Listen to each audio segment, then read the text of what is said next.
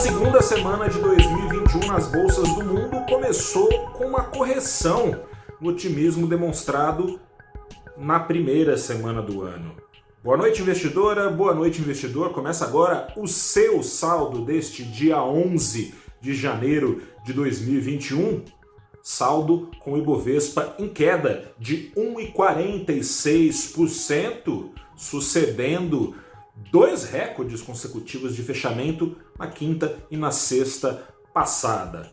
O dólar comercial se mantém em alta. Na semana passada teve alta de bolsa, teve alta de dólar, teve alta de dólar de novo nessa segunda-feira, alta de 1,69% aos R$ 5,50. Eu não preciso, acho que, falar para você qual é o grande problema do mundo. Tem uma pandemia lá fora. Essa pandemia segue batendo recordes nas principais economias com lockdown, com vacinação.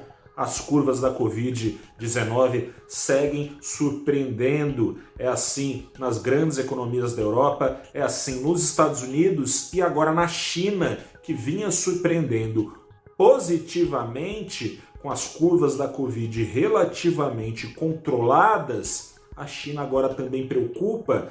Teve, na comparação mundial, é pouca coisa, teve um registro, de novo, de na casa dos três dígitos de casos de contágio pela Covid-19. Três dígitos só na comparação com os outros países é pouca coisa, mas é o primeiro registro dessa magnitude desde julho, desde o dia 30 de julho, para sermos mais específicos. O tom de preocupação foi agravado pela chanceler Angela Merkel da Alemanha, falando que o pior da pandemia ainda está por vir. O governo do Reino Unido foi na mesma direção. E aqui no Brasil esfriou um pouco a empolgação com as vacinas. Teve o anúncio feito da Coronavac na semana passada, de eficiência. Teve o um anúncio também feito pelo governo federal de iniciar a vacinação lá pelos últimos dias de janeiro, especificamente no dia 20 de janeiro.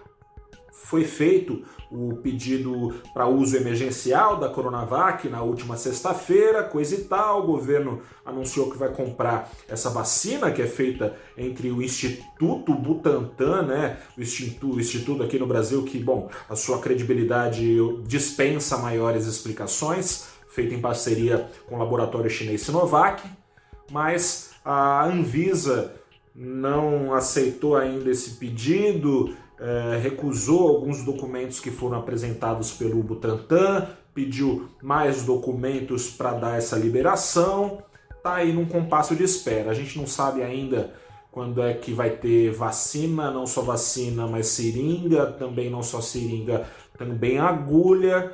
Então o mercado brasileiro está num compasso de cautela.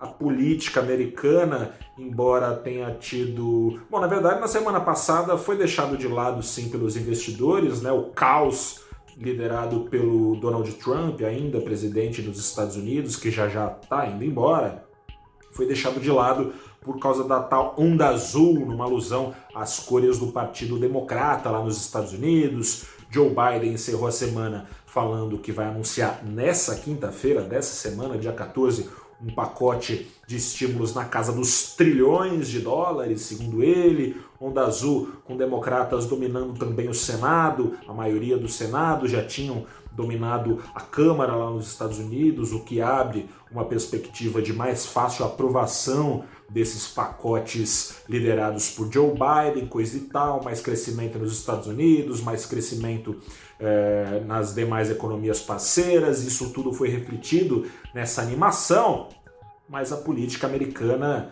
está ruidosa e diante desses ruídos, em desdobramento, aliás, ao caos que foi meio deixado de lado nos últimos dias, de olho nesses ruídos, os mercados americanos reagiram nessa semana é, nessa abertura de semana com forte busca por proteção e fuga de riscos, realização de lucros, como a, a, que tivemos aqui no Brasil, na Europa, na China, em outros países da Ásia, tem uma preocupação. Tá tudo meio incerto, né? Uh, Donald Trump pode ser ou não empichado, pode ou não o Mike Pence, que é vice-presidente dos Estados Unidos, lançar mão a pedido da presidente da Câmara, Nancy Pelosi, da 25ª emenda, a expectativa é que ele não faça isso, a 25ª emenda é, ela prevê que o vice-presidente, caso invoque esse, esse instrumento e tenha a maioria do gabinete presidencial ao seu lado, pode espirrar com o presidente da vez, caso é, demonstre dificuldades físicas ou mentais para ocupar o cargo. Não se espera que Mike Pence faça isso. Nancy Pelosi deu 24 horas para ele se decidir, caso contrário, disse que vai dar prosseguimento ao pedido de impeachment. Ela já teria os votos necessários dos democratas para aprovação disso na quarta-feira. Também não se espera que no Senado esse pedido prospere.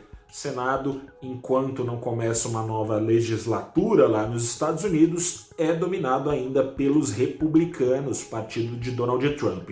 Mas os mercados repercutiram, e aí de uma forma mais sensível, os desdobramentos desses eventos todos no setor de tecnologia americano, o setor de tecnologia americano que liderou o rally de ações no ano passado, o índice Nasdaq, que tem 40 e tantos por cento aí de participação dessas empresas, subiu 40 e tantos por cento também eh, no acumulado do ano passado, apesar de todos os pesares, pesares pesaram, Nessa segunda-feira, ações do Twitter afundaram 6%, ações do Google 4%, de Amazon 2%, isso tudo na casa, né?